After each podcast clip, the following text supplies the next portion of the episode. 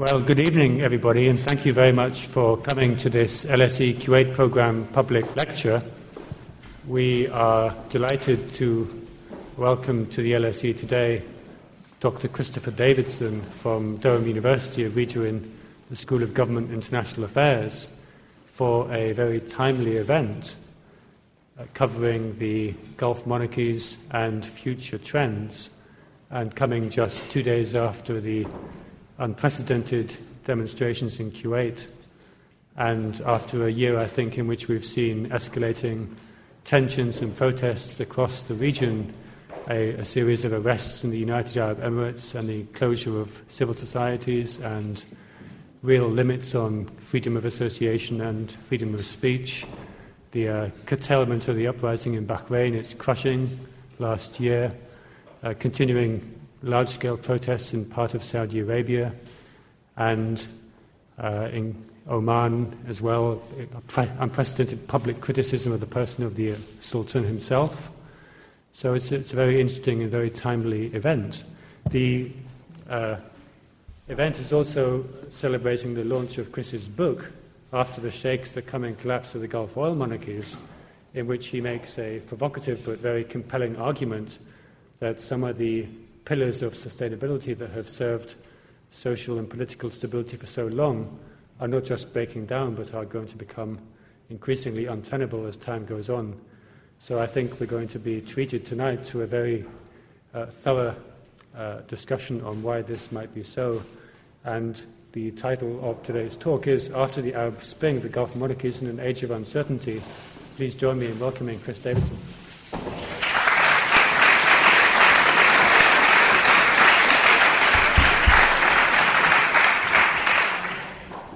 Many thanks, Christian. Um, good evening, ladies and gentlemen. Uh, it's a pleasure to be here at the London School of Economics. I think I've done a few of these lectures now, but this is by far the biggest audience. Um, it's quite fitting in many ways that I'm speaking about this book uh, after the Sheikhs here at LSE because one of the original germs of the idea came to me courtesy of a certain LSE professor, sadly a late LSE professor who I had the privilege of meeting, but unfortunately only once, just for a few days. Back in summer 2009, um, I went out to uh, Barcelona to meet uh, Fred Halliday. And I remember it was the time when I'd just published my book on Abu Dhabi. And I walked into the room. He'd invited to, me to give a little talk on Dubai, Abu Dhabi, etc., some of my earlier works. The very first thing he said to me before, take a seat or how are you, was, uh, so who pays you, Abu Dhabi or Dubai? And I said to him, Oh, I think you've misunderstood.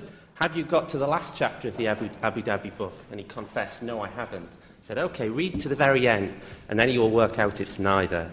And the look of puzzle on his face stayed with him for the rest of the evening. Then later on, in the evening at the dinner, he came up to me and he said, How sustainable are these states really? And bear in mind, this was a good couple of years before uh, any rumblings of Arab Spring or certainly what happened in Tunisia, Egypt, Libya, Libya etc.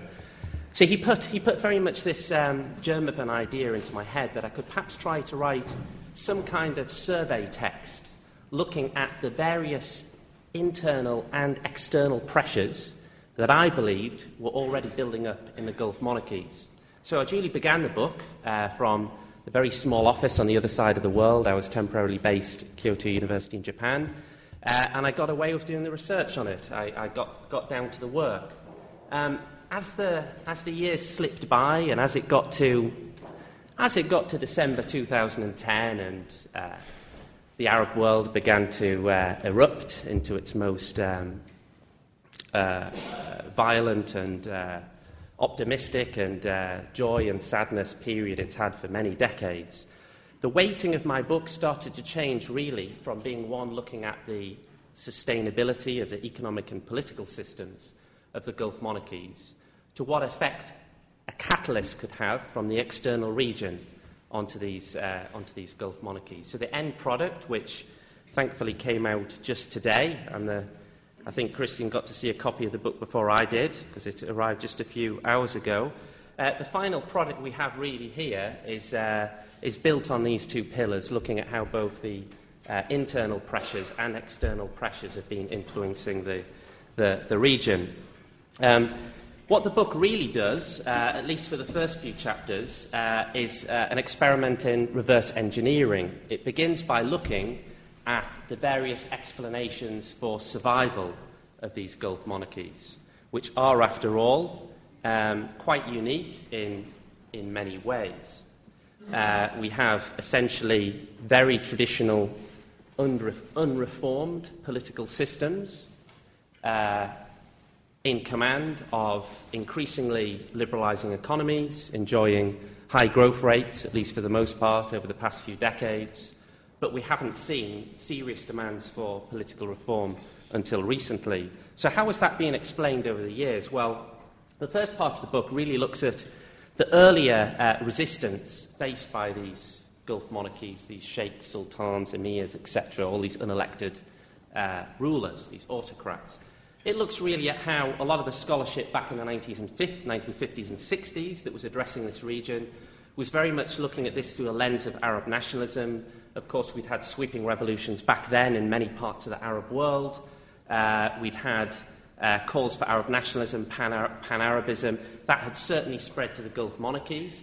Uh, we had pamphlets, propaganda, Cairo radio broadcasting to, to the young people in the Gulf states. People were becoming increasingly literate. They were able to read newspapers printed in Damascus, etc. But this really didn't have much impact for several reasons.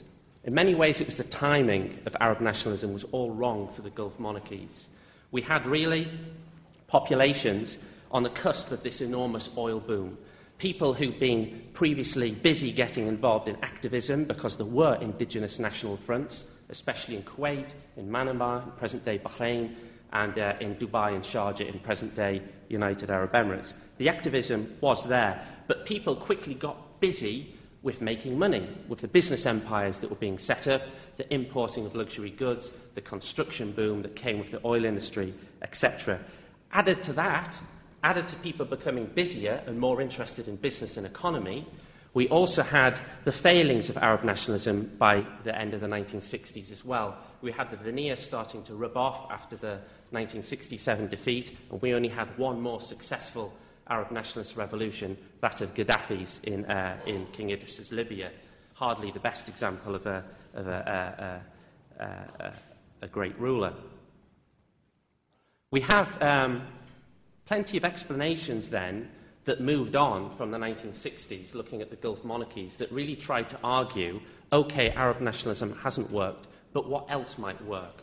We had various um, arguments being made, including Fred Halliday's own work, Arabia Without Sultans, published in the 1970s, that really tried, to, really tried to state that in the short term, the Gulf monarchy's most serious threat, and one that may likely topple them, is some kind of sweeping socialist or communist movement, uh, likely supported by USSR or China. Uh, Gulf monarchies, uh, very much in the context of the Cold War during this period.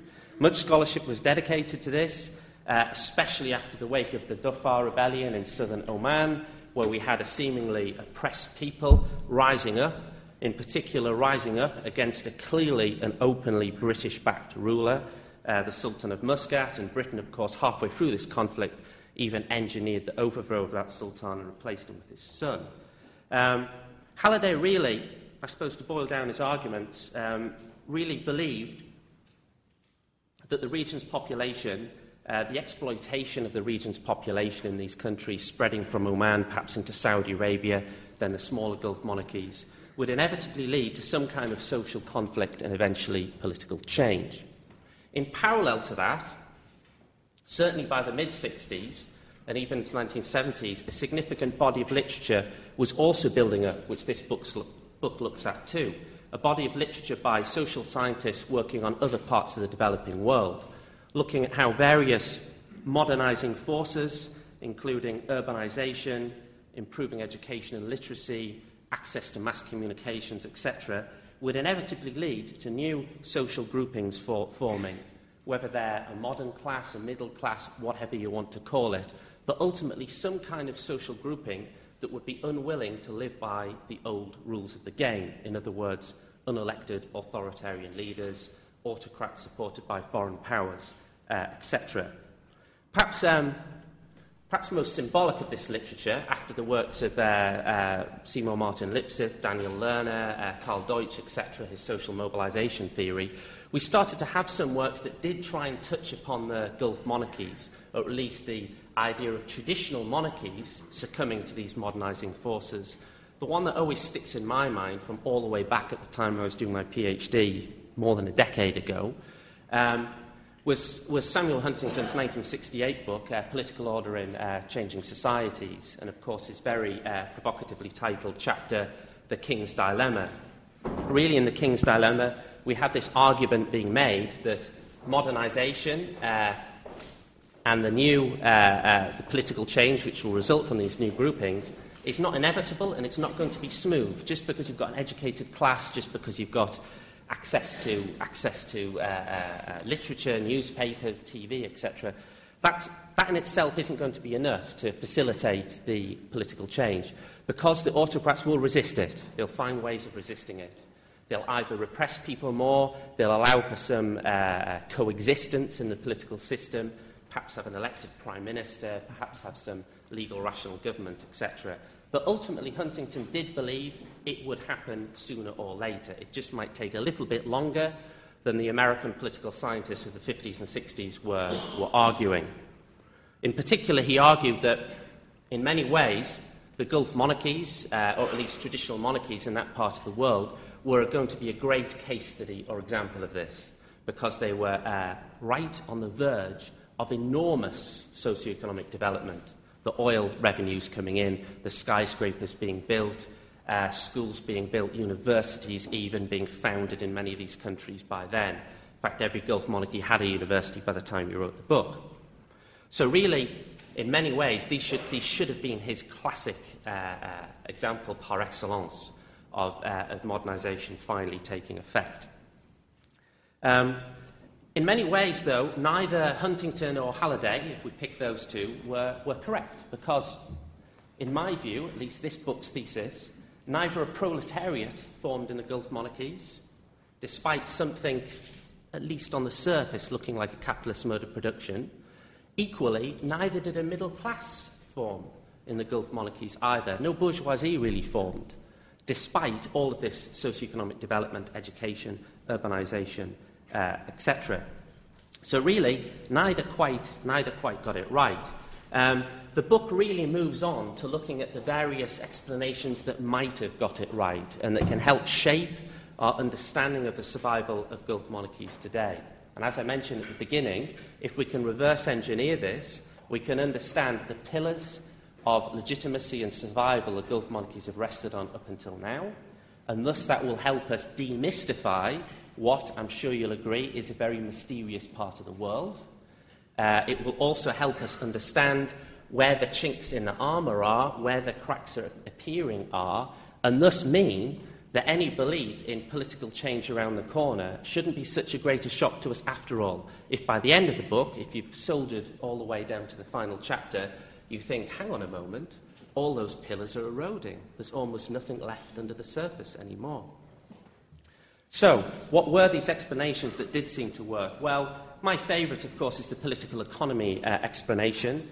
If we go all the way back to Karl Marx, back in the 19th century, we have this thesis that some kind of, um, some kind of very decadent uh, uh, capitalist class will form on the basis of profit income.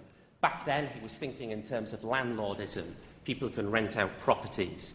This, uh, this idea of a rent class, some kind of rent class, which would inevitably resist meaningful political change because the status quo served their interests better, even though on the surface they were enjoying education, accepting modernising forces, and so on. This rent class would actually ultimately resist meaningful reform um, his ideas taken forward in the 20th century, the idea of rentierism, rentierism was applied to different parts of the world, in some cases incorrectly, in my view, especially with regard to Europe, a bit more accurately with regards to Iran, some of the writings in the 1970s, especially because Iran by this stage was becoming a, an oil and gas producer, so the Shah was starting to collect rent from oil and gas. Um, what all of these works were really looking at, and perhaps culminating in uh, Beblawi's essay in the 1980s on the, on the rentier state as applied to the Arab world, what they all were really sort of aiming at was this idea that some kind of ruling rentier class can form in countries where wealth is coming to them, but they're not actually involved in the wealth creation process uh, themselves, at least not directly.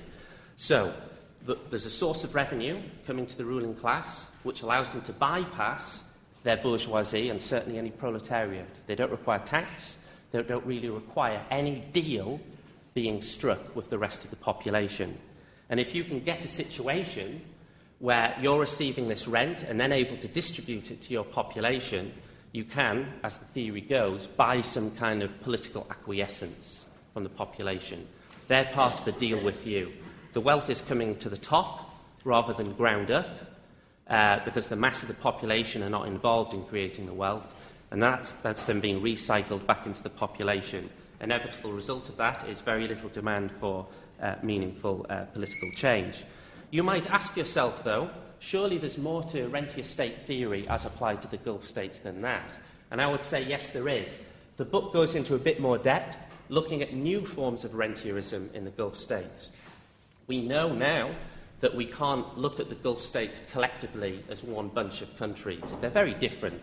They have different population sizes, they have different sizes of oil and gas reserves, the ability of their rulers to harness this rent and then distribute it to their people is very different depending on which country you go to. Bahrain, very poor. Oman will soon become a net oil and gas importer.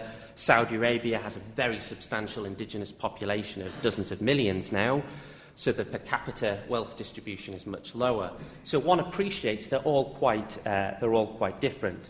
But what we've seen is a fascinating dynamic where as a Gulf monarchy realizes its old source of rentier wealth is waning, it tries to find new sources of rentier wealth, all the while trying to make sure that its national population, its citizenry, this rentier class that gives its political acquiescence, is kept away from the meaningful wealth creation. So we have, uh, we have as, as Marx would be proud, uh, landlordism in, in Dubai with real estate sectors. Nationals are allocated patches of land, they build a building, rent it out. We have uh, a sponsorship system, of course, in the Gulf states for many years, particularly in those that have been commercial hubs or where there's trade taking place. Foreigners want to come and take part in the oil booms or the booms of these cities. They find they have to have a local partner, a national uh, Fala system, who, who will essentially inherit a share of the profit uh, income without necessarily being involved in the, way, uh, in the wealth creation process. That's a gross generalisation, of course, there are many exceptions to that, but as a rule of thumb, again, a political acquiescence has been maintained. Um, some, some, other explanations. Uh, further to this political uh, economy argument about rent wealth, uh, we've had many efforts to try and uh, show how um, uh, modernising forces in the Gulf monarchies have been harnessed as opportunities rather than threats as Lipset, Lerner, Deutsch, Huntington, etc., Inglehart more recently, may, may perceive them. So if a new force is coming along, uh, the government, the regime can actually use that uh, to its benefit. You control the newspapers, you control the education uh, syllabus. You, uh, more recently, you can monitor the internet, read people's emails, create ruler websites. You can use these forces to your own, uh, to your own advantage. Uh, also connected to that, uh, combining this idea of mod- modernity and, and tradition. Uh, we have uh, uh, cults of personality being perpetuated using newspapers and internet and TV. We have religion too, another, another traditional source of authority. We also have this, uh, this fantastic example in the Gulf monarchies of, of, of neo patriarchal government, as as uh, Sharabi would have, uh, would, have, would have expected to see. Um, writing in the 80s, he argued that many Arab governments would really try to distort meaningful political change by adding a veneer of seemingly new government to traditional patriarchal government underneath. I think the Gulf monarchies are a great example of this, where we have references to presidents, councils, ministries, chambers, etc. But do they really mean anything when the king can pick up the phone and get something done? Or issue a decree and have it done, done autocratically? Not very much. But nonetheless, it provides, provides this veneer of modernity to the population, and a certain legitimacy comes, uh, comes with that, uh, of course. Um, bringing, uh, bringing together in many ways these explanations for survival based on the political economy of the region and, let's say, the political culture of the region, we also have this idea of some kind of social contract forming between uh, the rulers of the Gulf states and the people of the Gulf states, the citizens of the Gulf states. We have this idea, perhaps, that um, uh, Rousseau or, or Locke, for example, would have argued that some kind of deal is struck between whoever's in charge, whoever's the government, and the people. And this deal can have economic components. It can have other sources of legitimacy too. The ruler has to be a good, good guy, he has to have personal resources. Uh, he also has to have the trappings of modern government. He has to have religious credentials too, perhaps. He has to demonstrate some kind of lineage from tribes and so on.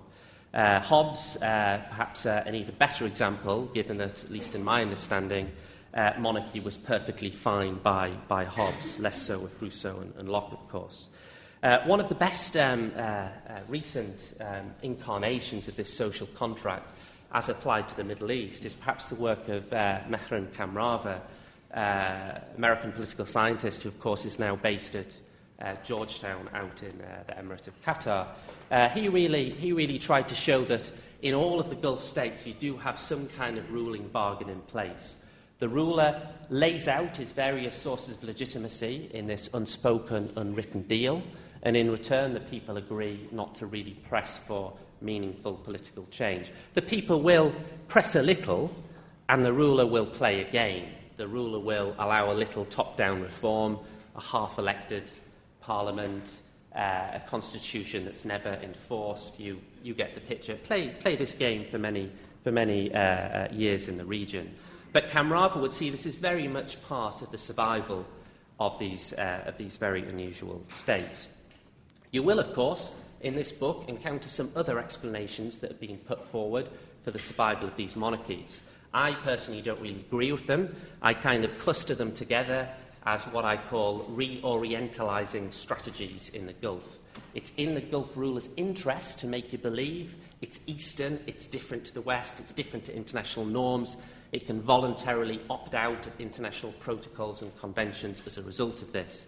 Uh, explanations based on tribal culture, politics, uh, religion, something about Islam, something about, uh, something about desert people, etc uh, Bedouin history, wh- whatever you want to, to, to, throw at the argument. Uh, it's why uh, uh democracy uh, has often been vilified in the region. Poor, poor little Kuwait for many years has always been used as the classic perfect counterexample by the other Gulf monarchs. Whenever anything goes wrong in Kuwait, you can be sure there'll be op eds appearing in the state owned newspapers in all the other Gulf states the next day saying, Is this really what you want? Because this is a Western imported political ideal that's fundamentally incompatible with the p- political culture of this Oriental region. Uh, we even have rulers of some of the Gulf states writing these pieces themselves, or at least their, their secretaries do. Um, in some ways, uh, one, uh, one very, uh, very uh, seminal text on, on, on, this subject, which is well worth a read, would be Michael Herb's uh, All in the Family, which, which in many ways tries to, to lessen the blow of the political economy argument and to try to tell us uh, it's less really about the rent that the rulers can distribute to people and more about the institution of a dynastic monarchy that's developed. And I certainly see his point, and many parts of the book touch on this, where the ruling families of themselves have become almost proto institutions, like giant single political parties. Uh, the ruling family of Saudi Arabia, of course, thousands upon thousands of princes, all have a vested interest in the status quo, as Marx would tell us. Uh, thus, when one of this peculiar elite class steps out of line, the rest will bandwagon against the black sheep. And in general, we see this mentality throughout the Gulf monarchies, even down to the lowest ranks, as it were, of the citizens, where if anybody steps out of line, everyone else stands to lose because they're interested in the status quo. It's why we have uh, families denouncing relatives who've been put in prison for, for political crimes, as has been happening, of course, over the last year. Heads of tribes are being called to rulers' palaces. I think it happened the other day in Kuwait. It certainly happened in the United Arab Emirates last year. So essentially, this traditional political link that the ruler relies upon to put pressure on the leader of a tribe, more or less saying, please rein in this young dissident you've got. He's, he's uh, talking about things which are dangerous to the integrity of the state and its status quo. Everyone has a decent life here. It might not be perfect. You might not have personal freedoms. You might not have the right to form civil society associations, trade unions, anything else. But people, by and large, have it quite good compared to the rest of the developing world. So you tell your younger relative to keep his mouth shut, otherwise he's going into, uh, otherwise he's going into prison. This black sheep strategy has been phenomenally successful. The most sinister element of it tends to be when a hapless dissident is hauled into the police station. He's often hauled in along with some relatives who are held in a room next door to him, uh, just for the police to emphasise we know exactly who your family are. Uh, thus, you don't want your entire family or even tribe's name to get, uh, to get blacklisted somehow. So, we have plenty of these uh, alternative explanations for survival uh, uh, too.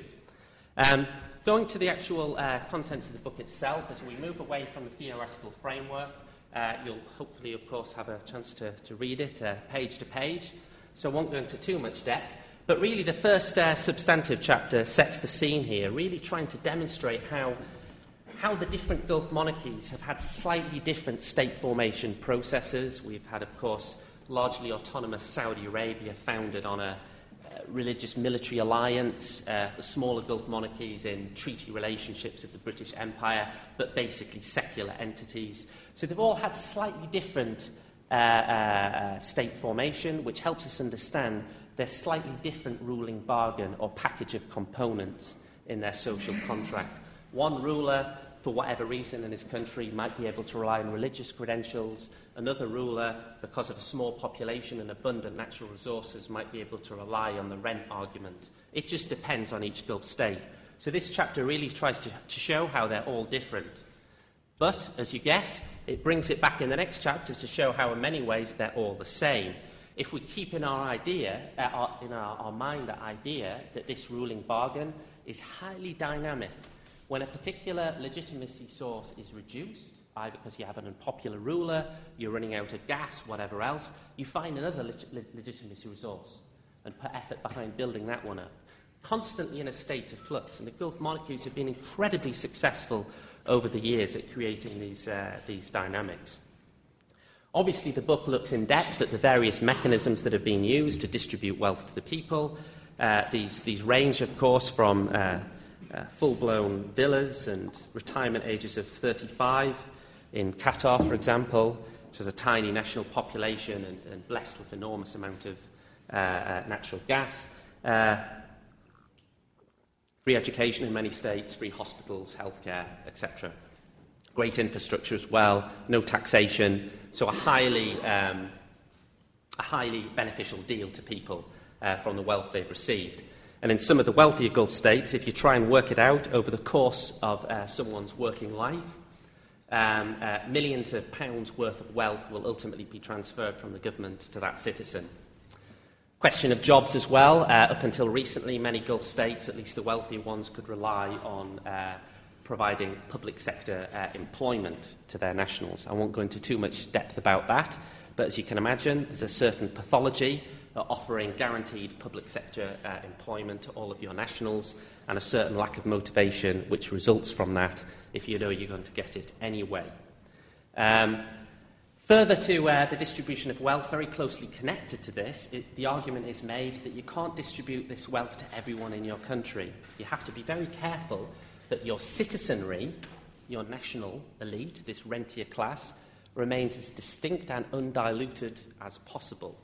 After all, you can't go having a melting pot develop in an oil rich uh, state that's trying to distribute these economic benefits to its citizens. You don't want that elite to become too, too vague and large. You have to keep it as pure as possible. Marriage, uh, strictly enforced, at least up until recently, for most uh, female Gulf nationals, could only really marry uh, Gulf, uh, Gulf nationals, quite difficult to marry uh, non Gulf nationals, even if they were Arab, even if they were Muslim, uh, etc. Uh, we have the, the question of national dress as well, very controversial topic. I don't want to get into it.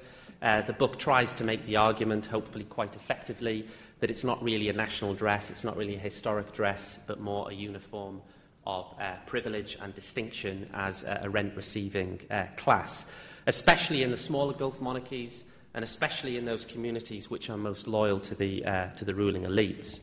Um, if you look at uh, older photos of, of the region, you'll see a variety of colours of dishdash, uh, uh, headdress, etc., being worn. Now it's fairly uniform, especially in the wealthiest Gulf states, and I think there's a reason, uh, reason for that. Um, you may be thinking, but what about the millions of expatriates in the Gulf monarchies? Aren't they a threat to the status quo?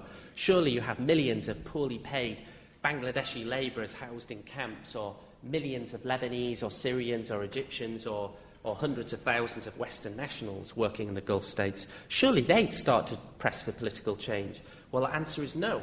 The book makes the argument that in many ways it's in the interests of autocratic rulers in this, uh, in this rentier uh, uh, paradigm to actually have as many expats as possible. So it's why, for example, ruler of Dubai years back and his government kept making, sta- kept making statements that they were trying to do something about the huge number of expats in the country. But if you think about it, if you manage to get your city state emirate to a population of 95% foreigners, think of what brought those foreigners there. They haven't been offered a deal of citizenship. The vast majority of expats who come and work in the Gulf are never going to be naturalised, and they know it. Even people who've been there 20, 30 years, kids born and brought up there, no guarantee of naturalisation. In fact, it remains quite rare. In that sense, these are not melting pot societies like New York, London, Paris, etc. You go there to make money and ultimately you retire to your home country.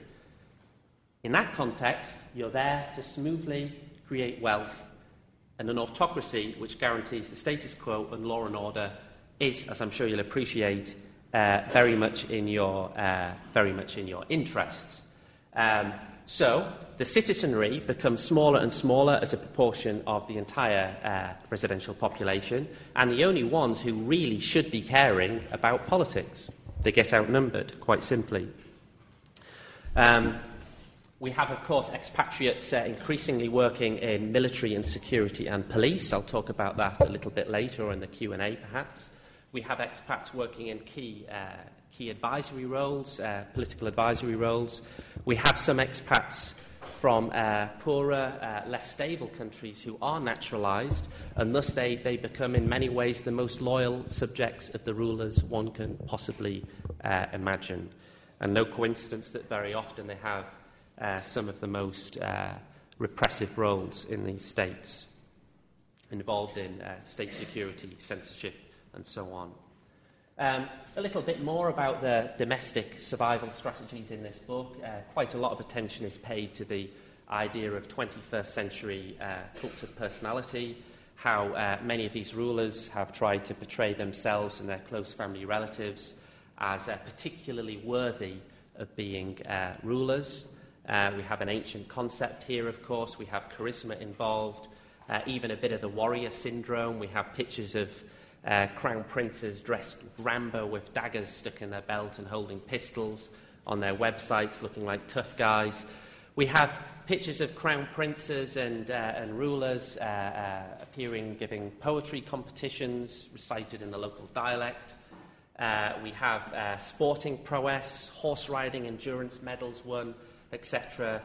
so many I can't possibly mention it in the lecture now. One of my favourites was one of the crown princes appearing in a rap video so he's cool and uh, familiar with the youth of the, of the country. Highly effective. I remember the university I used to work at, all the girls on their laptop computers, their wallpaper on the screen was not of pop stars or actors or movie stars or anything like that. It was of young sheikhs, their celebrities, cults of personality. Uh, so we have uh, some rulers who've taken this to, uh, to an incredible extent. They seem to, uh, uh they seem to see it as a very uh, sound strategy to have their their portrait uh, plastered all, all, all, over the country. Others are a little bit more discreet about this. Uh, others try to picture themselves along with their crown prince or another key relative. Uh, Abu Dhabi is a great example the mo- at the moment, where we have essentially rulers who lack charisma, but the previous ruler, their father, had a lot of charisma, was handsome, was very well liked, but he died eight years ago. But his picture is still featured extremely prominently in that country, and there's a very good reason for that. In some cases, his picture is bigger than the, than the living rulers. Uh, we have the argument about heritage and history as well. The Gulf monarchies, those can, that can afford it, have spent uh, heavily on uh, reminding the population of where the ruling family has come from, uh, reminding of them of their traditional past, the tribal history. Uh, uh, connected to that, the states have spent a lot on, on religious resources too, building lavish mosques. There are some incredible examples, carefully controlling who can preach in the mosques, it varies country to country. Some have a much tighter grip on this than, than, than, uh, than others, of course.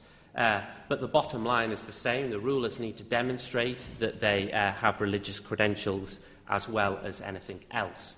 Uh, connected to this spending programme on heritage, history, religion, and even the cults of personality, if we trace our mind all the way back to that early rentier literature, there are some little footnotes that really haven't been publicised as much as they should have been back at the time.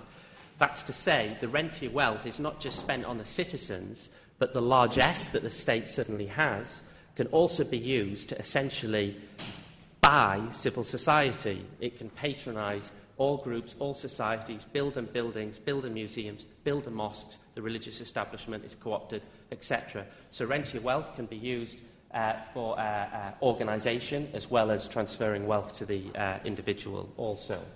Finally, on this list, you may be puzzled why environmental credentials uh, is, is, uh, is, here. well, this is a couple of innovative examples, especially in Qatar and Abu Dhabi, one can say, of rulers and their governments trying to get on board with the whole future energy, green energy thing.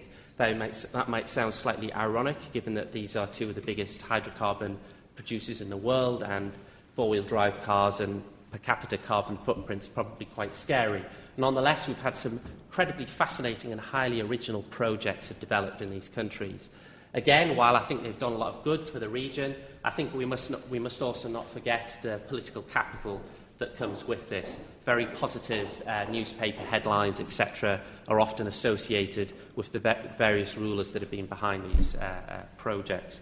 If you're interested in that, there's a book coming out next month by uh, Mari Luomi on the politics of climate change in the Gulf states, which looks at this uh, hitherto unexplained uh, topic. This book, however, moving on, also looks at survival through the, the lens of the external matters too. Uh, I don't have much time today, so I'm not going to talk too much about this.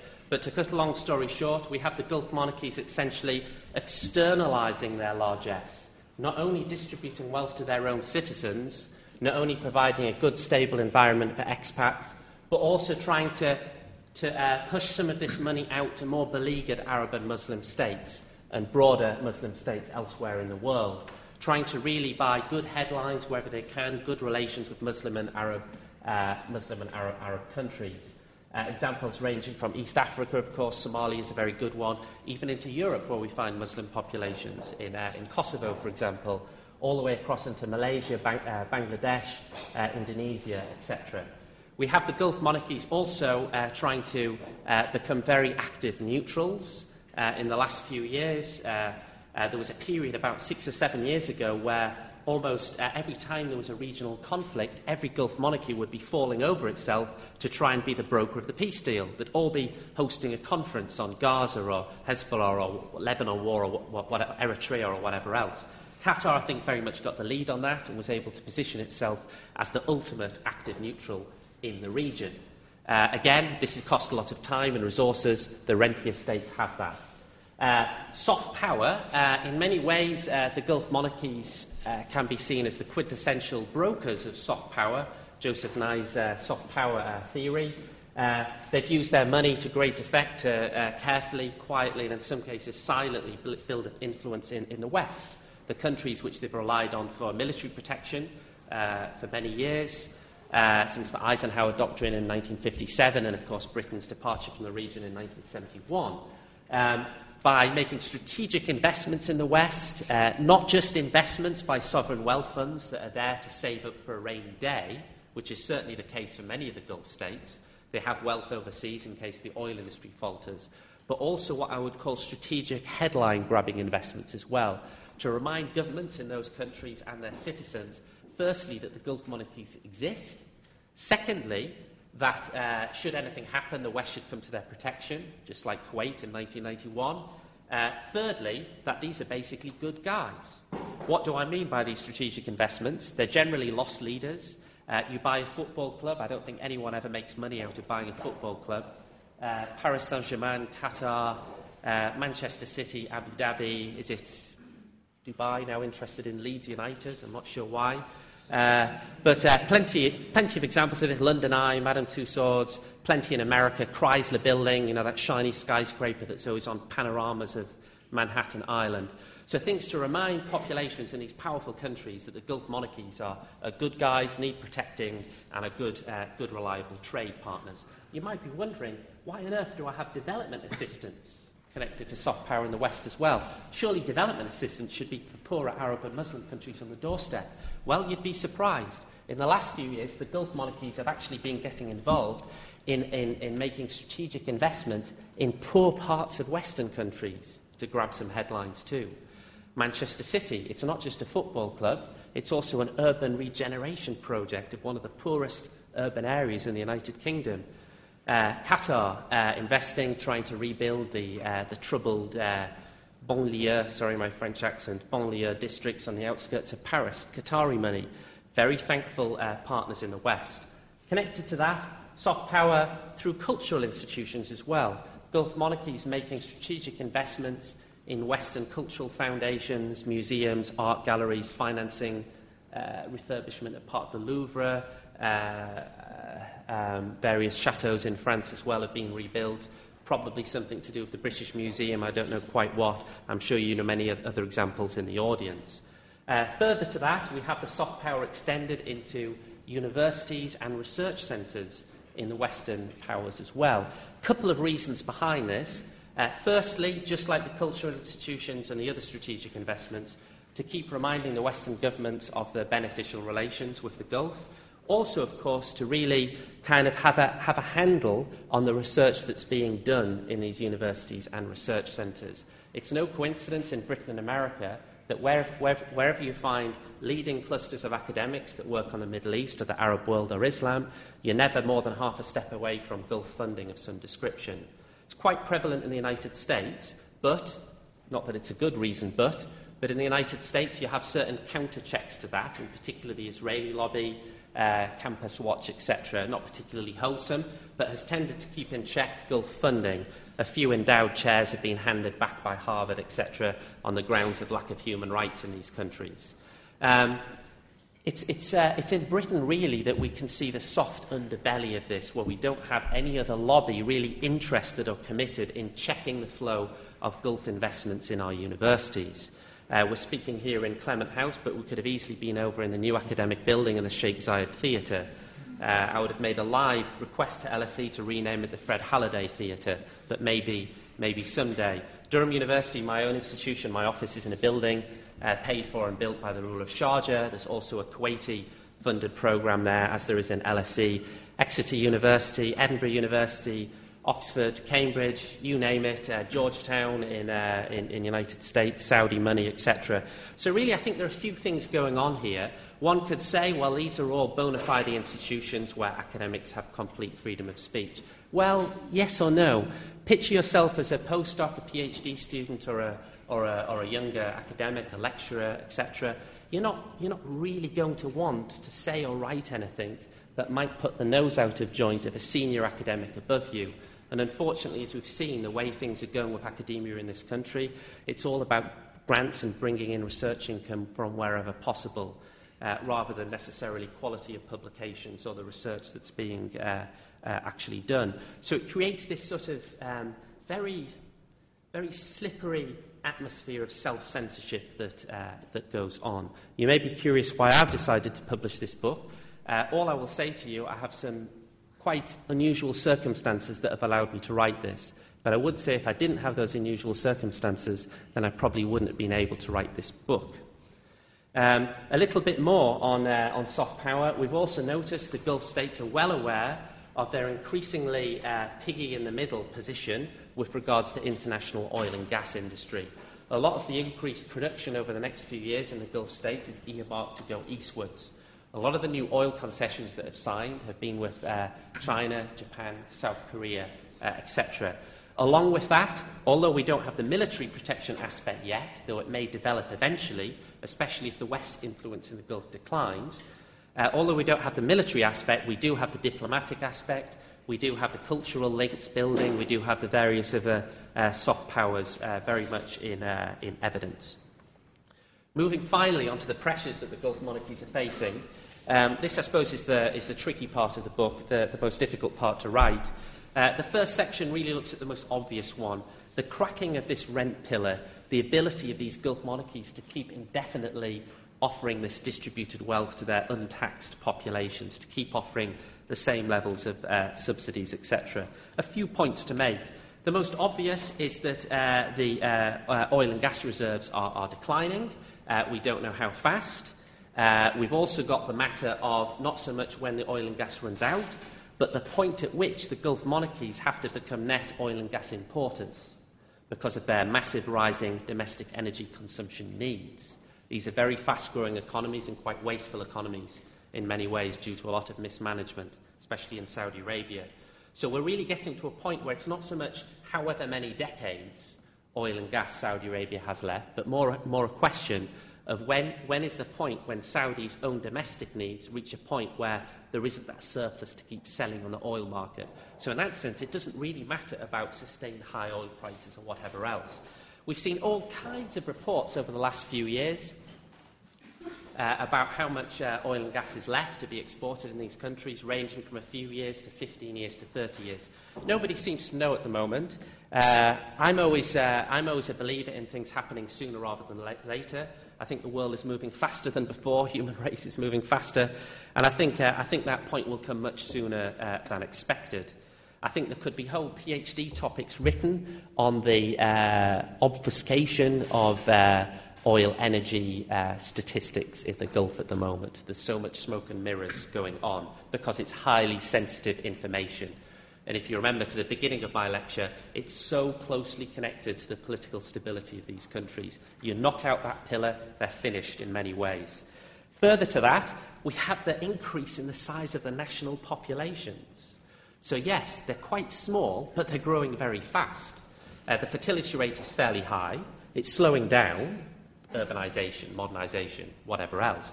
But people are living longer because of these fantastic welfare states. So we're getting a very rapidly increasing indigenous populations in the Gulf states. Again, figures are very difficult to lock down. That's because most of the NGOs commissioning this data tend to get it wrong. They tend to be focusing on overall residential populations in the countries. But as I've tried to express in this book, the overall population doesn't matter. You can have millions of expats, it doesn't matter. That population won't be growing, it depends on the economic conditions, etc. People are not having families there. It's the local population that matters because politically they're the only relevant group in, uh, in society. Um, further to that, we have uh, the inevitable break in, breakdown in the level of subsidies and benefits that can still be extended to these, uh, to these citizens. We've seen many of these cracks appear. Some Gulf states are starting to think very hard about can they still offer the uh, uh, subsidised food prices, subsidised petrol prices, etc. The housing programmes in some cases have had to be scaled back. There are waiting lists. Uh, salary increases that were promised in the wake of the Arab Spring have been held in check and in some cases reversed. Uh, so really, uh, uh, the ability to keep, keep on subsidising is very much in question. I'd also collect, connect the public sector employment benefit to that one as well. Saudi Arabia has in many ways gotten around a lot of the Arab Spring thus far by dangling all of these carrots, including tens of thousands of new public sector jobs, ironically in the Ministry of Interior, I think, is one of the main uh, employers. That, of course, can't go on. You can't have forever bloating bureaucracies and public sector uh, jobs. Um, we've also got this uh, connected to resources, populations, and subsidies. We've also got this argument that this increasingly large indigenous population increasingly regards uh, these subsidies as, as, as a birthright as a citizen of a Gulf state rather than a gift that maybe their uh, parents or grandparents' generation would have done. After all, if your grandparents lived without air conditioning, were able to meet the ruler personally every Friday afternoon, didn't have a car, etc., then suddenly your life transformed. There was a certain personal connection to this lifestyle improvement. Now, in increasingly urbanized populations where it's difficult to get the ear of a sheikh like it used to be, uh, it's much, much harder uh, than before. Um, plus, people, as I mentioned, it's a generational shift. It's a birthright now rather than, rather than uh, some kind of personal gift from the ruler or father to his, uh, to his people. Another um, key structural problem looming for the Gulf states, well, I say looming, it's been looming for years, but it's getting much worse, is the, is the problem of voluntary unemployment.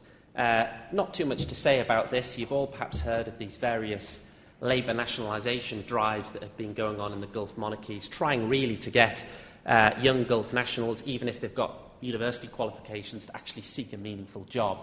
Uh, we've got a situation, especially in the smaller, wealthier Gulf monarchies like Kuwait or United Arab Emirates or Qatar, where if the right public sector job hasn't come up, you just wait it out. So you've got tens of thousands of people sitting on the sidelines, doing not very much, quite restless, because they're waiting for the dream public sector job to come up. All the while, they can rely on substantial uh, welfare uh, benefits. No real way to solve that, as far as I can see. More or less everything's been tried. Uh, we had quite punitive measures in the past on companies that were hiring expats. Uh, we had gifts being given to nationals, additions to their salary to try and get them into the workplace. None of it's really worked, and we've seen very uh, limited, uh, limited improvements. Um, squandering wealth, uh, perhaps another one can say pathology of a traditional political system uh, with the guardianship of great wealth and resources, is the lack of transparency, lack of transparency over decision making, over how the money is being spent. Uh, in the book, you will find countless examples of prestige projects, duplicated investments, various things that would, would make you jump, actually. And if that information was really in the public domain and Gulf nationals were aware of this and what their ruling families were spending on, even though some sections of the population are more indigent, uh, there would be some, uh, some shocks, I think. Um, uh, we've had, of course, uh, uh, very much uh, copycat spending, every Gulf state building an airline. We've got certainly an oversupply of airports in the region, ever taller skyscrapers, many of which are, are quite empty. Uh, we've got all of these uh, uh, buildings in, uh, around Mecca now, which have a very poor uh, occupancy rate. Uh, we have. Um, we have the personal wealth of the rulers themselves. Again, this is very difficult to track down. Forbes does its best now and then, but it's quite difficult. But one can say these are among some of the richest families in the world. Uh, we get little glimpses into this now and then. For example, when BCCI went down in the early 90s, its major shareholder was the Abu Dhabi ruling family, and we had a little insight into the spending habits of the ruling family there. Uh, we've got little insights into the spending habits of the Sultan of Oman. Uh, did you know, for example, he has several yachts, including the biggest yacht ever built in uh, Italy, which has room for an orchestra, a swimming pool, and a helipad? Meanwhile, millions of Omanis are unemployed and really struggling. Bad news when this word gets out, of course, and in the public, uh, public domain. Very dangerous. Um, we have poverty and real unemployment. Uh, this, I like to think, is one of the more original parts of the book.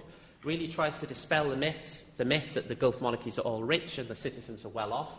Far from the case, it's getting worse. We've got wealth gaps growing due to the inefficient wealth distribution mechanisms, due to the corruption, the squandering, the lack of transparency. We've had great di- rulers have faced great difficulty get, getting money out to their people because they have to navigate through these little fiefdoms, these little mini empires which various lesser sheikhs and bureaucrats have set up. You're interested in the Saudi case, Steffen Hertog of LSE, that's not Steffen, that's Christian. Steffen Hertog of LSE's uh, book, Princes, Brokers and Bureaucrats, is a great little insight into, in, in, into that one as well. So, very difficult to really uh, stop this wealth gap growing. So, we've got to a situation now where we have millions of poor Saudis. There was a great report the other week that thousands of Saudis are living on just the equivalent of a few hundred euros a month. Uh, my own research into Ras Al Khaimah in the United Arab Emirates, very poor quality housing, people complaining of poverty, uh, lack, of, lack of any jobs, so there's real unemployment beginning. You have the wealthier elite in the bigger cities and the wealthier parts of this country holding out for these lucrative public sector jobs, but people out in the less developed parts of the country can't get any job at all.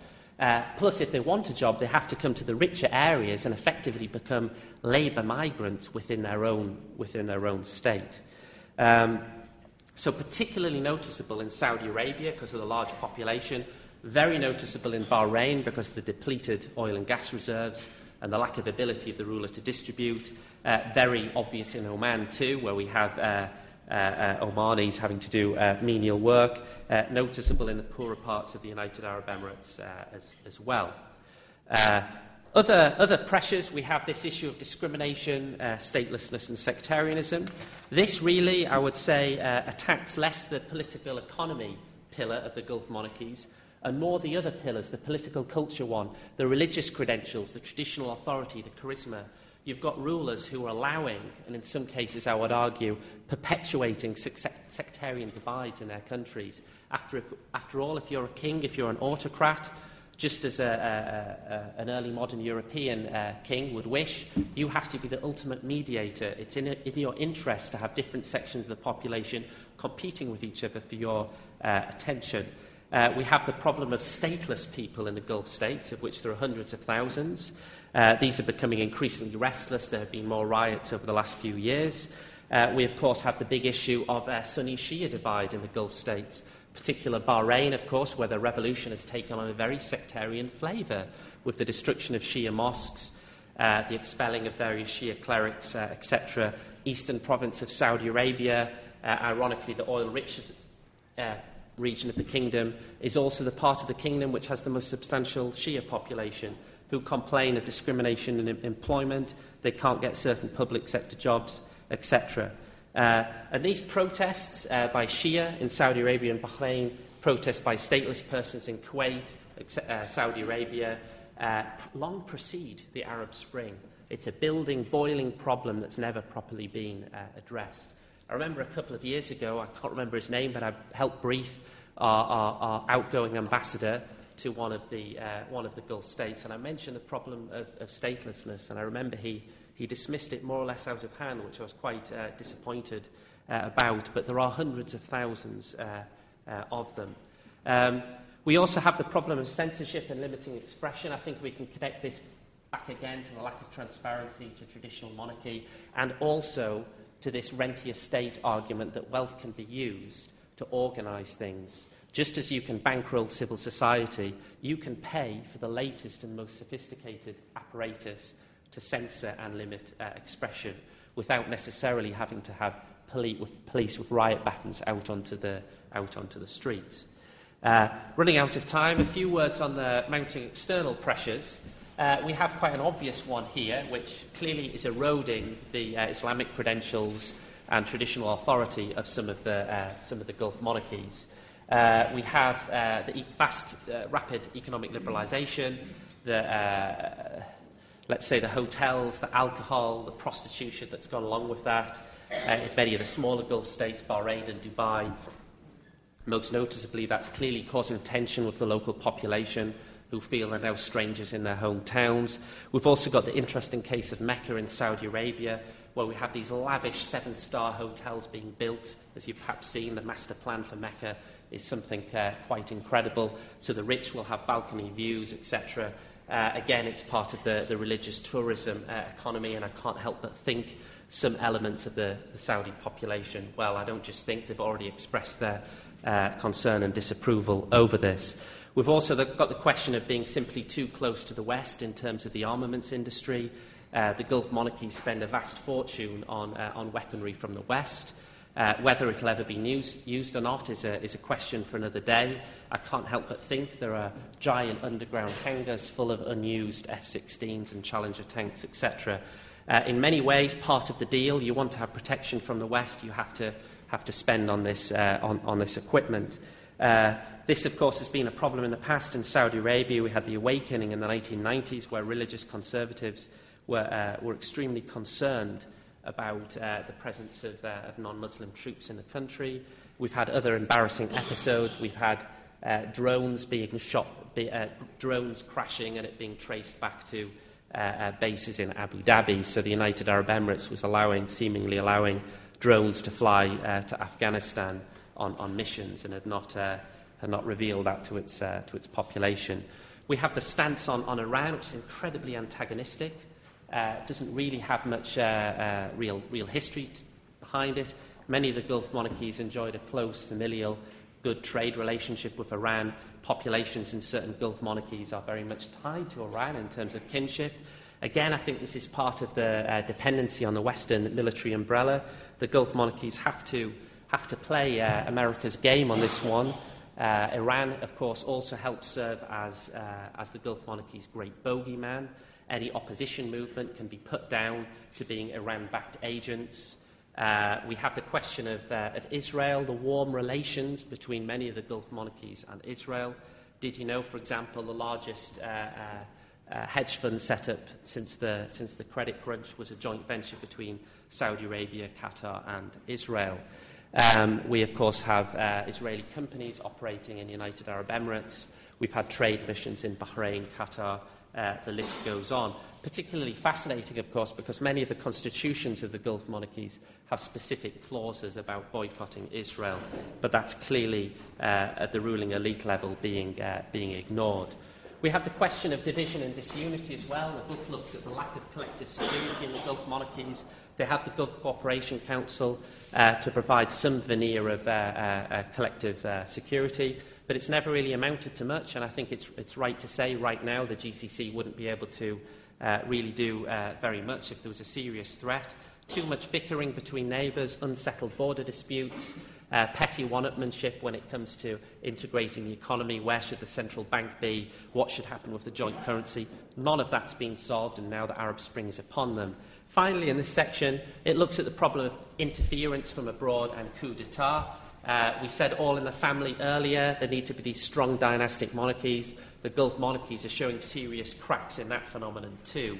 We have many very elderly leaders who are about to pass away very, in the next few years, I imagine. In Saudi Arabia, we could have three kings in the space of the next 18 months. Uh, each time there's a death and a succession that creates a political vacuum uh, extremely weak for these, uh, for these states. Uh, finally, then, the coming collapse, the final chapter and the conclusion afterwards, which I'll leave you to read rather than going to, has a section on each of the Gulf states and their experience in the wake of 2011. What it really tries to argue is that the kind of opposition the Gulf monarchies are now facing down has changed. In the past, it was all about demonising. Uh, you had communists, of course, after the Eisenhower Doctrine. You had, uh, who else did you have? You had. Uh, um, Iranian agents, uh, still now, of course, you had uh, Muslim Brotherhood, uh, Islamists, Al Qaeda, any kind of opponent branded as one of these for the consumption of an in- international audience and the domestic audience uh, as well. Interestingly, uh, there was co option of many of these groups in the past. Um, uh, Islamists co opted in Saudi Arabia, United Arab Emirates, no longer the case. Uh, now, they're, now they're thoroughly being demonized because they're the most convenient opponent uh, bogeyman opponent for these states to talk to the West about. Um, we have the question as well of what's happening now with the modernising forces. Uh, I would argue if Huntington was still alive, he'd, he'd love to write a book about this. In many ways, we've got forces that can't be co opted like the ones in the past. You can argue that education, the state can control the syllabus. TV, the state can block channels it doesn't like. Newspapers, state creates its own, censors the one it doesn't like ban books, etc., whatever else. Uh, but now we're starting to get modernising forces, especially connected to the internet, or at least this second generation of internet technologies. Think of the internet up until recently email, web, blogs. If the state doesn't like it, it can block it, or it can log you accessing it to find out who you are, or it can read your email, or it can post uh, uh a propaganda website. It can use that modernising force to its advantage. But now we're starting to get, especially with social media, this fantastically powerful modernizing force which allows people to connect horizontally to each other to discuss things. And regimes all over the world are unable to really block that link anymore. The old vertical line of communication that used to exist is no longer there. It's been replaced by something something fairly horizontal. So it's a real game changer now for the Gulf monarchies to get their heads around. They've certainly tried to fight the new game. They've hired PR companies to create fake profiles on social media, to issue threats, to slander people, libel, etc., whatever else, creating honeypot websites to get people's details, spending a lot on virus technology as well, as we had a very embarrassing case the other week where uh, an activist in the United Arab Emirates handed over his hard drive to a uh, to Toronto University, who unpicked it down to an IP address in a ruler's palace somewhere. So extremely embarrassing. Very powerful technologies being bought for this, uh, bought for this purpose. As well as these new modernising forces, we've also got the problem after 2001 of how the Gulf monarchies have initially handled the Arab Spring. Very much a counter revolutionary uh, force. Uh, hopefully, I don't need to say too much about that because it's fairly obvious. Uh, but we've really had uh, many of the Gulf monarchies coming out in support of uh, the Arab nationalist dictators when they were first uh, struggling. We certainly had Mubarak being offered aid by some of the Gulf monarchies. Uh, we had, of course, reluctant cooperation against Gaddafi, probably in return for nothing being done about Saudi and UAE intervention uh, in, in Bahrain, or maybe that's been confirmed now. Christian can perhaps uh, uh, follow up on that. Uh, we've also had this, um, this, this interesting issue of the, the very high uh, internet penetration rates into the Gulf monarchies. I suppose this connects back to the modernising forces uh, argument. So here we have really some of the highest broadband smartphone using rates in the world, in, in, in even, even in the developed world, uh, especially in the smaller Gulf states. We're not quite sure yet in North Africa or Syria really what role internet and social media has played. Certainly, it's played some role in organisation, but a lot of people were unable to access these technologies. But in the Gulf monarchies, uh, they, very much, um, they very much are able to uh, access these technologies. I've run out of time, uh, but there's a lot more to say, which I can hopefully talk about in the Q&A. Just to leave you with one last thought, really. I think the next uh, couple of years or so is going to be quite a bumpy ride for the Gulf states. I think we're going to see a mixture of uh, two, two strategies. We're going to see uh, the carrot strategy. We're going to see efforts to keep spending. In Oman's case, promise jobs. In Saudi Arabia's case, create jobs. The United Arab Emirates case, uh, boost up salaries, etc. We're going to see lots of efforts like this to really keep the majority of the population on side with the ruling elite, despite the need for repression at the same time. So, a carrot and a stick. Hopefully, not too much of the stick, but some political prisoners will be inevitable. That's begun now in all six of the Gulf monarchies. Uh, we've had, clearly, we've had a human rights question shadow now firmly over the Gulf monarchies in the international uh, arena uh, their credibility very much, uh, very much under question, even here in the United Kingdom uh, at, the, at the moment. Uh, for the time being, it seems that the bogeymen images are, are strong enough that opponents are either uh, scary Islamists who want some kind of theocracy, they're agents of Iran, uh, or some other, some other less palatable grouping. So the status quo better than the change. But I think as soon as the lid starts to come off it all, probably in the next 18 months or two years' time, then we're in for some, uh, finally, for some real change. Thanks, Christian. Well, thank you.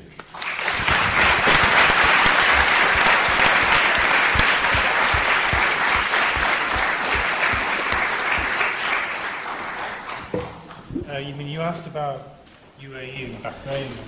The New York Times um, reported about a month ago that State Department officials have said that the UAE actually threatened to withdraw their support from the coalition being assembled over the no-fly zone in Benghazi uh, if the Americans didn't stop talking about the Bahraini uprising.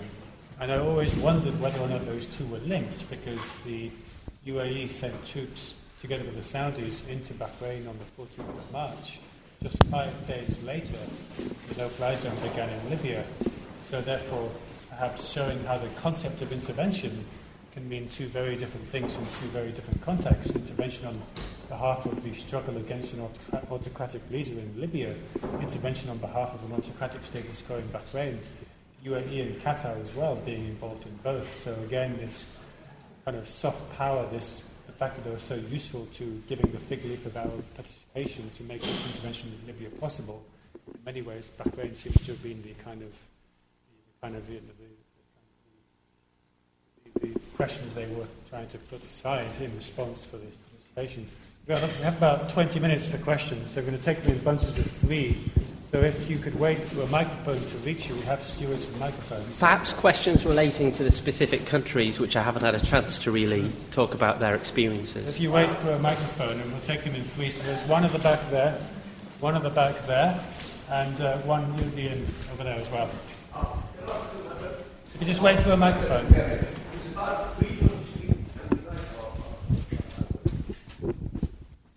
Freedom of speech and the United Arab Emirates. I had the impression that the Emirates had complete freedom of speech and there were very few restrictions on the media and that foreign newspapers were bought, people had access to the internet. But you gave the impression there might be some restrictions. If you could elaborate a bit on that, I'd be grateful. Uh, restrictions on freedom of speech in the United Arab Emirates. Uh, I would argue that of, uh, of the six Gulf states, uh, the United Arab Emirates is probably one of the least free. Um, we have 64 political prisoners now uh, who've been detained in the United Arab Emirates. They've been linked to a foreign conspiracy for overthrowing the government. Uh, I'm familiar with some of these gentlemen. Uh, they include lawyers, academics, judges, etc. Uh, people arrested last year in the United Arab Emirates for putting forward a petition uh, to the ruler of Abu Dhabi asking for an elected uh, parliament. Uh, in many ways, it's one of the least free of the, of the Gulf states.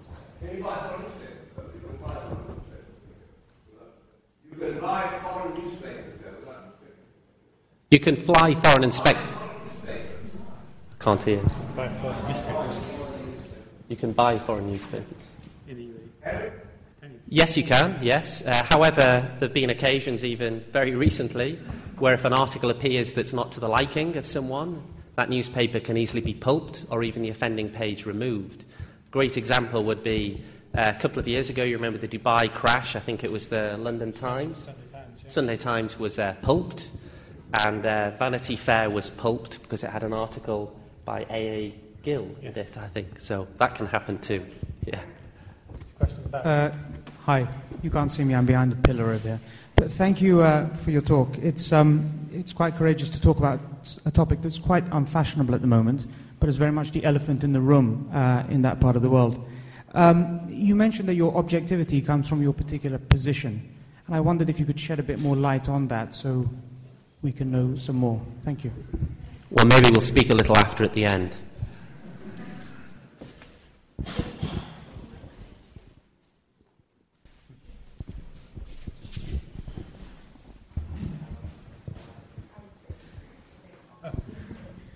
Um, I just have a quick. Thank you so much for your talk, and um, I was just wondering, what kind of changes do you see happening in Bahrain in the future? Yeah, Bahrain, of course, is the most uh, tragic. You, you did say three questions at a time, but I'm too impatient. I'm jumping in for each one.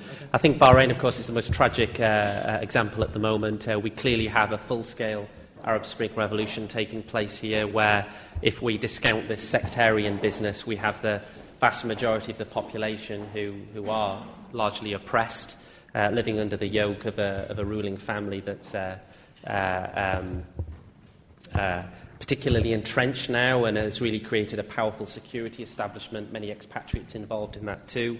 Uh, I think it's really a case of how the rest of the region will go. Uh, the Bahraini people on their own, as we've seen, 50,000, 100,000 on the streets at any one time, this in many ways makes it one of the highest per capita resistance revolutions or reforms that's ever been in the region, probably even higher per capita than, than Egypt at its height. But the rest of the region, of course, will do, will do very little about that. Uh, the rest of the world, the international community, because Bahrain is a key ally of the West. Uh, we had the unfortunate statements the other week that uh, Britain and America are, are the Russia to uh, are the Russia to Syria uh, in their relationship to, to Bahrain. So Bahrain, not much is going to happen there, I think, until something more seriously happens in neighbouring Gulf monarchies.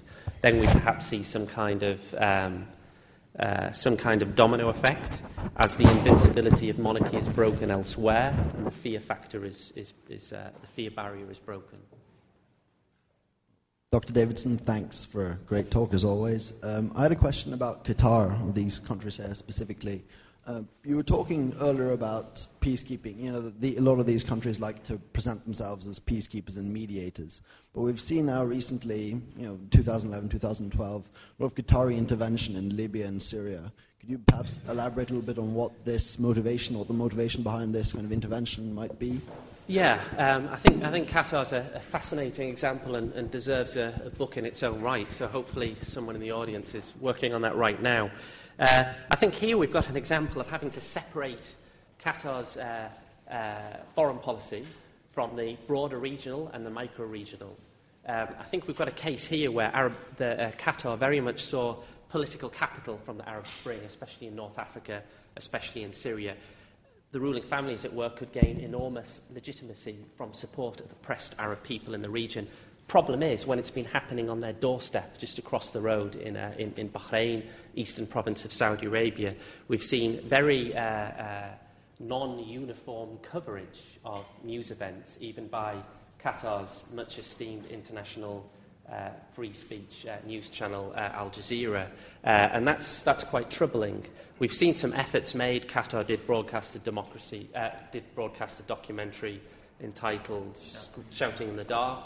Uh, but the very week after that, I was doing a talk show on Al Jazeera, and it was myself, a member of the Bahraini government, and a Bahraini human rights activist who is well known to some people in the audience she was waiting on her video link up, and I think, unfortunately, the Al Jazeera uh, production team forgot to turn off my uh, earpiece because I heard the conversation. Uh, more or less, the Bahraini government uh, spokesman said, I'm not appearing if she's appearing on it too. But I was okay for some reason. Uh, so uh, Al, Al Jazeera most firmly censored on that occasion. We've also got the, the problems that have been experienced by the Centre for Media Freedom, which was established in Qatar a few years back, and its French director uh, uh, left uh, in, in uh, less than favourable circumstances. We have uh, frequent accounts of uh, how the ruling family in Qatar tries to manipulate the, the, the, news. we also have accounts of a few bloggers who've been arrested in Qatar over the last few years. Uh, in many ways, Qatar is, is the safest of the Gulf states because the political economy pillar is just so massive. After all, if one Qatari steps out of line, the other few hundred thousand will almost certainly not want to lose their very privileged uh, lifestyle. So, in many ways, Qatar is the, is the uh, outlier here uh, of the Gulf monarchies. Hi there, Chris. I just wanted to ask uh, the cover of your book, you've got, I think, Sheikh Sabah of Kuwait as the first domino in a row. Um, no? No, try again. Who, who was that, sorry? Let me see if I've got it. The first one? Who's oh, that? sorry, I, I, I, thought the first one was to the left. King of Bahrain. Uh, Prime Minister of Bahrain. Yeah, I do apologise. Yeah. I, I, just wondered if there was any specific meaning to the order you've got them in there. That's a very good question. Uh, anyone from, from uh, Hurst here? John, somewhere at the back, I think. Uh, that, that's a very good question. I remember, uh, not that I use very, not that I use very Twitter very much, um, despite it being this fantastic modernising force. And the one thing I never do on Twitter is get involved in, in uh, conversations with people. Uh, but I remember casually logging on once and finding an entire debate was taking place about this cover, complete with people reading into uh, the, the order of the dominoes, who was on the dominoes, the order they appeared in, the number of dots on each domino, numerology going on. Uh, I thought it was fantastic. Uh, uh, the honest answer is completely random. I just picked a few uh, pictures. Uh, what, what, I would say is I did try to, uh, to pick uh, Gulf rulers in particular poses. So we have in the middle the Sultan of Oman in Gaddafi dress. They're all based on real photos with the medals pinned. We have King of Bahrain looking, looking like a gangster, really, with the sunglasses on. We have Sheikh Mohammed, the ruler of, uh, ruler of Dubai, in a top hat and tails, ascot, shaking hands with the Queen, probably, and, uh, and the thoughtful, uh, deep thinking, uh, smartest ruler of the bunch, the Emir of Qatar. Any question over here?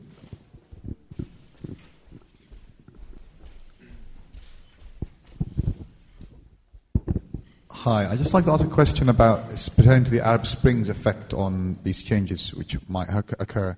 Uh, as you've seen, the Syrian revolution is very, being very protracted, and we don't know quite know how it's going to end. But it seems there is a lot of support on the ground and people in the Gulf in terms of the ordinary people on the ground. And in the event that Bashar does fall, I mean, do you see this having a catalyzing effect? And, and also, does it, would it have a limiting effect on how much how much of the stick the Gulf regimes could use in, in terms of oppressing or preventing such changes. Yeah, absolutely. As, as, I mentioned, when I began the book, it was very much a political economy study. Uh, by the time I finished the book, of course, the Arab Spring had, uh, had begun, and the book changed into really uh, a discussion of how external factors could also uh, shape, could, could, also impact on the people of the Gulf. Um, I suppose my answer in the book is broken down into three, three things. Firstly, as I mentioned, uh, a fear barrier is broken by the Arab Spring. Um, this this uh, myth of invincibility of Arab rulers was broken. Uh, young Gulf Arabs who'd grown up never knowing another president of Egypt other than Mubarak, Gaddafi, of course, having been in power for decades, their invincibility was gone. So if it could be done there, it could be done somewhere else. Uh, moreover, uh, I think after the Arab Spring began, it's now become harder for the Gulf monarchs to keep demonizing opponents. As I mentioned earlier, in the past, whenever opposition sprang up in the Gulf states, it was branded as a, as a bogeyman of the month, the bogeyman of the time, whether that was Al Qaeda, Muslim Brotherhood, communists, uh, etc. Um, now it's harder, much harder to do that, I think.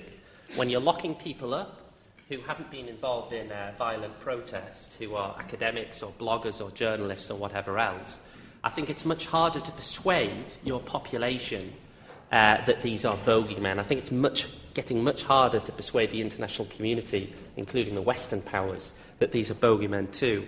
And the third part of the answer, I think the Arab Spring has had an important catalyst effect on the Gulf monarchies uh, because it's really it's really exposed the rulers of the Gulf states for who they really are. So the true colours are starting to come out here. The week that uh, United Arab Emirates and Saudi militarily intervene in Bahrain, we have the Crown Prince of Abu Dhabi receiving Bahraini government officials, telling them your security to us is paramount. We have, uh, we have plenty of examples of this. We have uh, economic aid being offered, uh, offered to Mubarak. We have the, the business earlier of the reluctant uh, uh, help with intervening in, in Libya, but conditions attached to it. And I think really the people of the region are starting to discuss this now more than ever before. As we were saying earlier, walking over here, there's been so much defamation of royals going on in the last few weeks. It's almost becoming a fashion now to defame a Gulf royal. Uh, I've done it, I haven't actually, but I'm sure some, some people in the room have done it. And I think for a lot of young people in the region, it feels kind of fun to do this. You can create some Twitter account or fa- Facebook profile, log in in a cyber cafe so your IP address isn't recorded, and just get defaming. And that hasn't really been possible before. And the Arab Spring, I think, has really helped burst that, uh, burst that bubble. There is the example of the Mujtahid Twitter phenomenon in Saudi Arabia, alleged insider in the royal family, spilling incredibly detailed secrets that can only come from a true insider, and having almost a million followers on Twitter, reaching out directly to large sections of the Saudi population. Either a disaffected insider or someone with very good access, and they can't figure out who or what he is. I've got a question, you, you back here. You. I think while the microphone's getting there, th- further to that, one thing we haven't talked about today, but which is really discussed in the book as well, is the prospect of, uh, of elite breakaways. If you, if you go back to Marx again, please excuse the, um, the Marx references. Uh, I am in LSE after all, so it should be okay. But um, if, if, we go, if we go back to Marx, one, one would expect in the revolution that a section of the elite sees the writing on the wall and moves with the times. And I think we're already starting to see this in the Gulf states.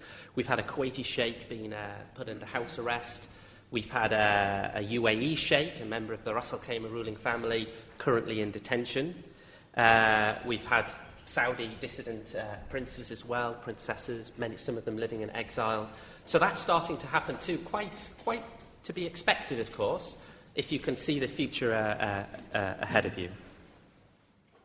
Um, hi. I was wondering how you place the increasingly critical art coming out of the Gulf states, for example, Saudi Arabia. Why is it being allowed to tour internationally and grab the headlines? For example, the development of Mecca has been quite a sort of recurrent theme in contemporary art coming out of Saudi Arabia at the moment. Um, why is it not being suppressed?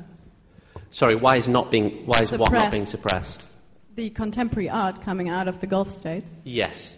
The contemporary art? You mean the political messages that may be included in the, in the contemporary art? They're very explicit political yeah, messages. Yeah. That's, that's a very interesting question. I think when you're, when you're living in a region which doesn't have access to the usual channels of free speech, uh, where, where you can be censored on the internet, the books you write can be pulped or, or whatever else, I think you become inventive and original and you find other ways to get that message out. So, tormented art, uh, uh, poetry, etc these are perhaps things to watch as well. I think there have been plenty of examples uh, uh, of this. What's, what's also interesting to note on that point is many of the international museums that are being brought to the Gulf states, there's a good question of what they will be able to display in their, in their galleries. Will they be able to display things that may be uh, uh, deemed offensive to, uh, to the regime in that, uh, that country? As with the universities that are brought to this region, will they have true free freedom of speech or will they be expected to self censor? Can, for example, an American university that sets up camp in Qatar or Abu Dhabi hire anybody they want, any professor they want? Can they bring any book into the country they want? We don't really know yet. They're still too young. Uh, we're running out of time, so we've got a few questions. I'll bunch them all together. Uh, Zaid, you had one back there. There was one up here on, the, on my right. Uh, you in the front as well, yes? Adil? And then I'm probably we'll have to take the ones afterwards. There'll be a Q&A. After the Q&A, Chris will be signing books, so if you want to ask him questions then we can, we can do that. But we'll just take the last three now before we draw to a formal close. So, Zayed. Hi, yeah, thank you. You touched on Bahrain um, and you mentioned earlier on about chinks in the armour of certain Gulf systems. Um, I, I, agree with all the factors that you've mentioned. There, there are sectarian issues, there are issues of, uh, of how wealth has been looked after, etc. But the one issue that I see is crucial in following all of these, these uh, sheikdoms is um, the issue of rent redistribution. And I wonder how much of the problems in Bahrain can be attributed to the fact that the government just doesn't have the cash that it had in the 80s to hand out. Yeah. Um, I mean, the King of Bahrain's uh, pledge was, was about a thousand, a thousand pounds for every family after the protest last year. I mean, that's not the kind of uh, rent distribution that was before. Nor is it sustainable. Yeah. I think in, in many ways that's why Bahrain um, was already, before the Arab Spring, providing a glimpse into this rather turbulent future for the Gulf states. I remember co authoring an, co-authoring an article with this gentleman, and it must have been in September 2010 just before the, the elections in Bahrain, called Bahrain on the Edge. And that was written three months before, four months before the February 14th uh, uprising. So I think in many ways it was a glimpse into this slightly ugly future of what happens when the wealth distribution and the subsidy pillar is no longer uh, really there. I think Oman is going to catch up with this soon. I think if you look at the situation in Oman last year, uh, the ruler more or less got away with it. There were some protests, there were four deaths various other problems, but the promises were made the minimum wage, the jobs going to be created, etc. But of course, the Sultan of Oman has quantified his, his measures. If he doesn't manage to, to uh, create them, then the people will hold him to that. Hi, Chris. Uh, thanks for your talk. I've got two short questions, if you don't mind. Uh, the first being that um, in the United Arab Emirates, we've seen the president and vice president of the student union being held in the current crackdown. And with credible allegations of torture persisting, I'd like to ask how, how much will the values of our universities have to be abused before the funding is questioned by universities such as the LSE and the others that you mentioned? Uh, secondly, I'd like to ask you um, how you think the case of the 64 will be like play out in the UAE, given that they're currently being detained and tortured. Um, and specifically on that, I'd like say that they've been accused of having a military wing, which is incredible given the people detained, the judges and human rights lawyers, as you mentioned. And I'd like to know how you feel that's going to play out domestically and internationally over the coming months. Thank you. Thanks. Um, I guess the hardest question came in last. Um, I think, I think really on that, on that first note, uh, time is up for the uh, hiding behind the shield that the United Arab Emirates is, uh, the, the current regime that is, is a progressive, uh, decent uh, state, especially when it comes to um, uh, British, American, foreign universities uh, setting up camp there or receiving funds from these, um, from these countries. I think we have enough, enough evidence now uh, that there's no system of fair trials in the United Arab Emirates. This can be abused at, at, at whim. We clearly have peaceful dissidents being incarcerated, not, being, not even facing trial in some cases, being held in incommunicado in other extreme cases. As I mentioned before, we have lawyers, judges, students, the president and vice president of the UAE Students Association. Uh, we had uh, a foreign university, a French university last year, which initially uh, claimed that an Emirati member of staff uh, wasn't one of theirs when he was taken as a political prisoner. They later, later had to clarify he was, when I think it was Reuters began interviewing students from the campus and saying, yes, he taught us the other day. Um, so, extremely embarrassing, tight spot now, which we've really got to watch for these big name Western campuses that have set themselves up in these uh, autocratic states, which, which I think have, in many ways, voluntarily uh, opted out of uh, international uh, human rights uh, conventions and norms. Uh, as to the situation in the United Arab Emirates, as to, the, as to the 64, as it were, United Arab Emirates, it's all about conditioning the population for, for the news when it's finally released. We saw this with the prisoners the other year. Uh, they were finally, uh, um, I think the, the authorities tried to look for some kind of charge to pin on them, didn't really get it in the end had to release them, release them uh, uh, on National Day so the ruler could, could appear magnanimous. That was part of the ruler's largesse. But of course, note that their convictions were not quashed, so they were simply guilty men who were pardoned. As to the current huge number of political prisoners, which, if, if you think about it, uh, per capita of adult male Emiratis of working age is an extremely high political prisoner per capita rate. I'm interested in per capita, as you, can, as you can see. So I think it really matters with these smaller countries. Um, again, I think we're being conditioned. We're being conditioned uh, to believe that these, uh, these gentlemen are part of some kind of uh, foreign conspiracy or foreign plot or potential armed resistance in the country. As, as you and others in, in, in, the, in the room know, the United Arab Emirates is an extremely uh, peaceful cu- uh, country, so this really uh, beggars belief. I suspect there'll be some kind of charge of, of this nature made, but I think they will be released at some point, probably on a key, uh, a key day, a religious festival or, or a good old national day, uh, which will allow the ruler to step, step back and look uh, reasonably good in the eyes of uh, some of his people. Um, gentleman at the front. Question at the front. No, no, okay, well, two then, two final Just get the mic first. You mentioned that there is a currently crackdown on uh, activists in the uh, United Arab Emirates. And how do you think uh, this collapse will occur in United Arab Emirates? Because presumably, uh, I think is the most neutral one out of all of them. Uh, it inclines to the Western ideology, comparing uh, to Saudi mm. Arabia and stuff. How do you think this will happen? What, what's going to be the trigger? Yeah, I think I think I think that's a and good. Do you support such a uprising to occur yeah. in United Arab Emirates? Do, we'll do these, yeah. Adel Hamazia, thank you very much for an excellent presentation, Dr. Davidson. Um, you mentioned a forthcoming political vacuum that may emerge um, in face of aging leaders in, in, countries like Saudi Arabia. Where do you see young Western educated bicultural heirs figuring in all of this? Mm-hmm. Um, and just if you don't mind, I'll, just another quick one. Um, we were speaking of education. If we take the Emirates, for example, where do you, I mean, we have a lack of, say, national nationals or Emirati professors, um, very difficult to fire, etc. What are your thoughts on this? Yeah. Um, first of these questions, uh, very good one about United Arab Emirates. I think we can look at uh, Qatar and the United Arab Emirates as by far the most stable of these Gulf monarchies.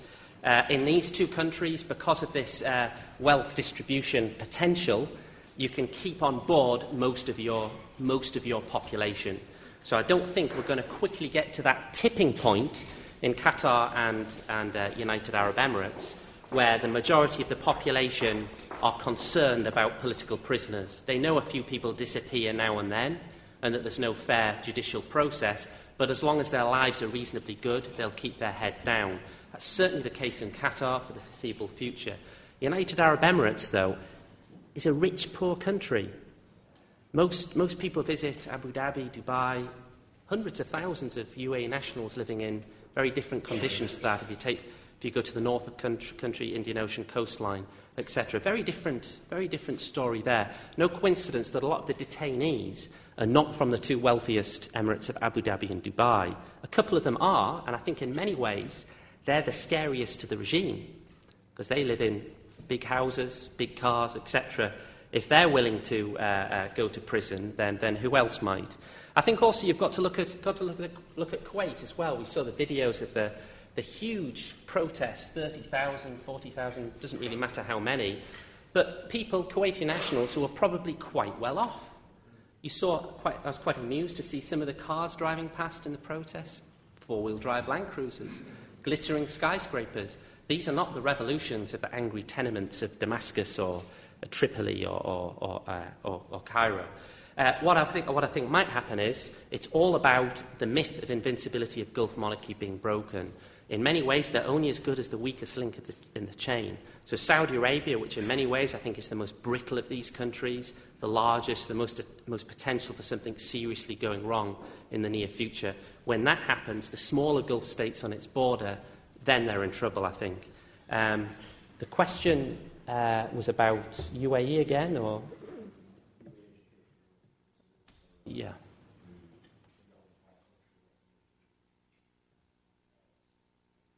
In the ruling family, yeah.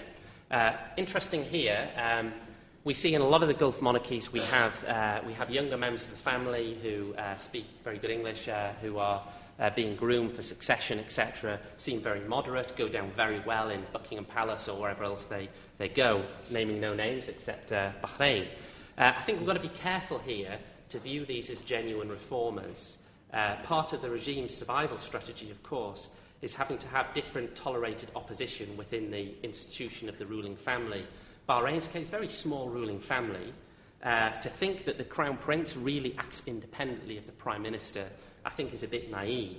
I think what we're also going to see is the more protests happen in the Gulf monarchies, the more power will shift back to the old guard conservatives who control the military and security establishments. We've seen that in Bahrain. Abu Dhabi, very interesting one, because our young Western educated crowd seem to be the most saber rattling of the, bu- of the bunch, with the Crown Prince, of course, having set up his uh, mercenary force of uh, Colombians and South Africans uh, somewhere in the desert. Some people already have said that on Sunday in Kuwait, the true revolutionary spirit was the Kuwaitis who were so keen normally to drive everywhere were so willing to take part in the protests that they were parking their cars and walking for miles to join the demonstrations. So that could be something. We have uh, copies of the book outside if this has whetted your appetite for more. And Chris would be happy to sign copies as well. But uh, beforehand, if you join me in thanking him for an excellent lecture, thank you.